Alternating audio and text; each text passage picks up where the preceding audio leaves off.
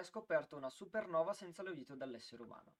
Il nuovo sistema BTS Bot è riuscito nell'impresa per la prima volta in assoluto. Questa intelligenza artificiale, tutta da sola, ha cercato, rilevato, classificato e annunciato la scoperta. Si chiama Bri- Bright Transient Survey. Ecco, eh, BTS Bot consentirà quindi di rendere automatico l'intero processo di scoperta, analisi e classificazione delle supernove, eliminando non solo l'errore umano, ma anche aumentando notevolmente la velocità. E sulla Terra ci, ci sono delle prime prove eh, di strade e piste di atterraggio per la Luna. Eh, si parla di un'agenzia eh, spaziale europea. Siamo, siamo sempre un passo, si può dire, all'inizio di quella che si può definire no? la conquista, la conquista, esatto, la conquista dell'universo Sì, fine, no? esatto, esatto. Eh, Il titolo è un po' fuorviante. Nel centro galattico la fonte della gioni- giovinezza, no? C'è questa che è troppo, è più giovane sì, del previsto e quello allora che volevo dire, proprio. Questo Mhm. misterioso buco in mezzo all'universo.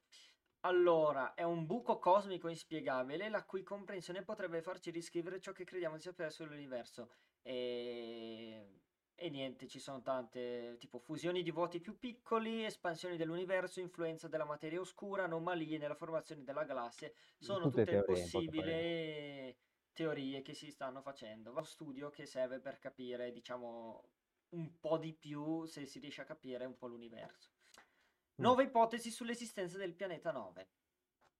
Nell'articolo pubblicato su The Astronomical Journal, eh, i ricercatori hanno osservato che la prova dell'esistenza del no- di un nono pianeta potrebbe essere una versione modificata delle leggi della gravità formulate da Isaac Newton, sviluppata per comprendere la rotazione della galassia.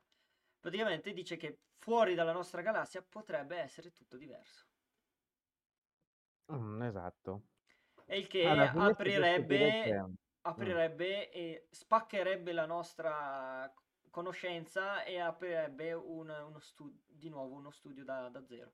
Eh, gli scienziati sono riusciti a simulare un viaggio indietro nel tempo, ma con un limite. Mettiamo le mani in avanti. Allora, un gruppo di ricerca guidato dall'Università di Cambridge ha simulato cosa potrebbe accadere se si potesse viaggiare nel tempo manipolando ehm, un fenomeno che appartiene esclusivamente al mondo subatomico. Non abbiamo però ancora una vera macchina del tempo. Tipo, c'è tanta gente che è ossessionata col viaggiare nel tempo che se, le- se la gente guardasse i dati proprio fatti da studi, da studi scientifici fisici, è più probabile che noi andassimo, che tipo noi andassimo in una, gal- una galassia di Andromeda a fare un viaggio nel tempo.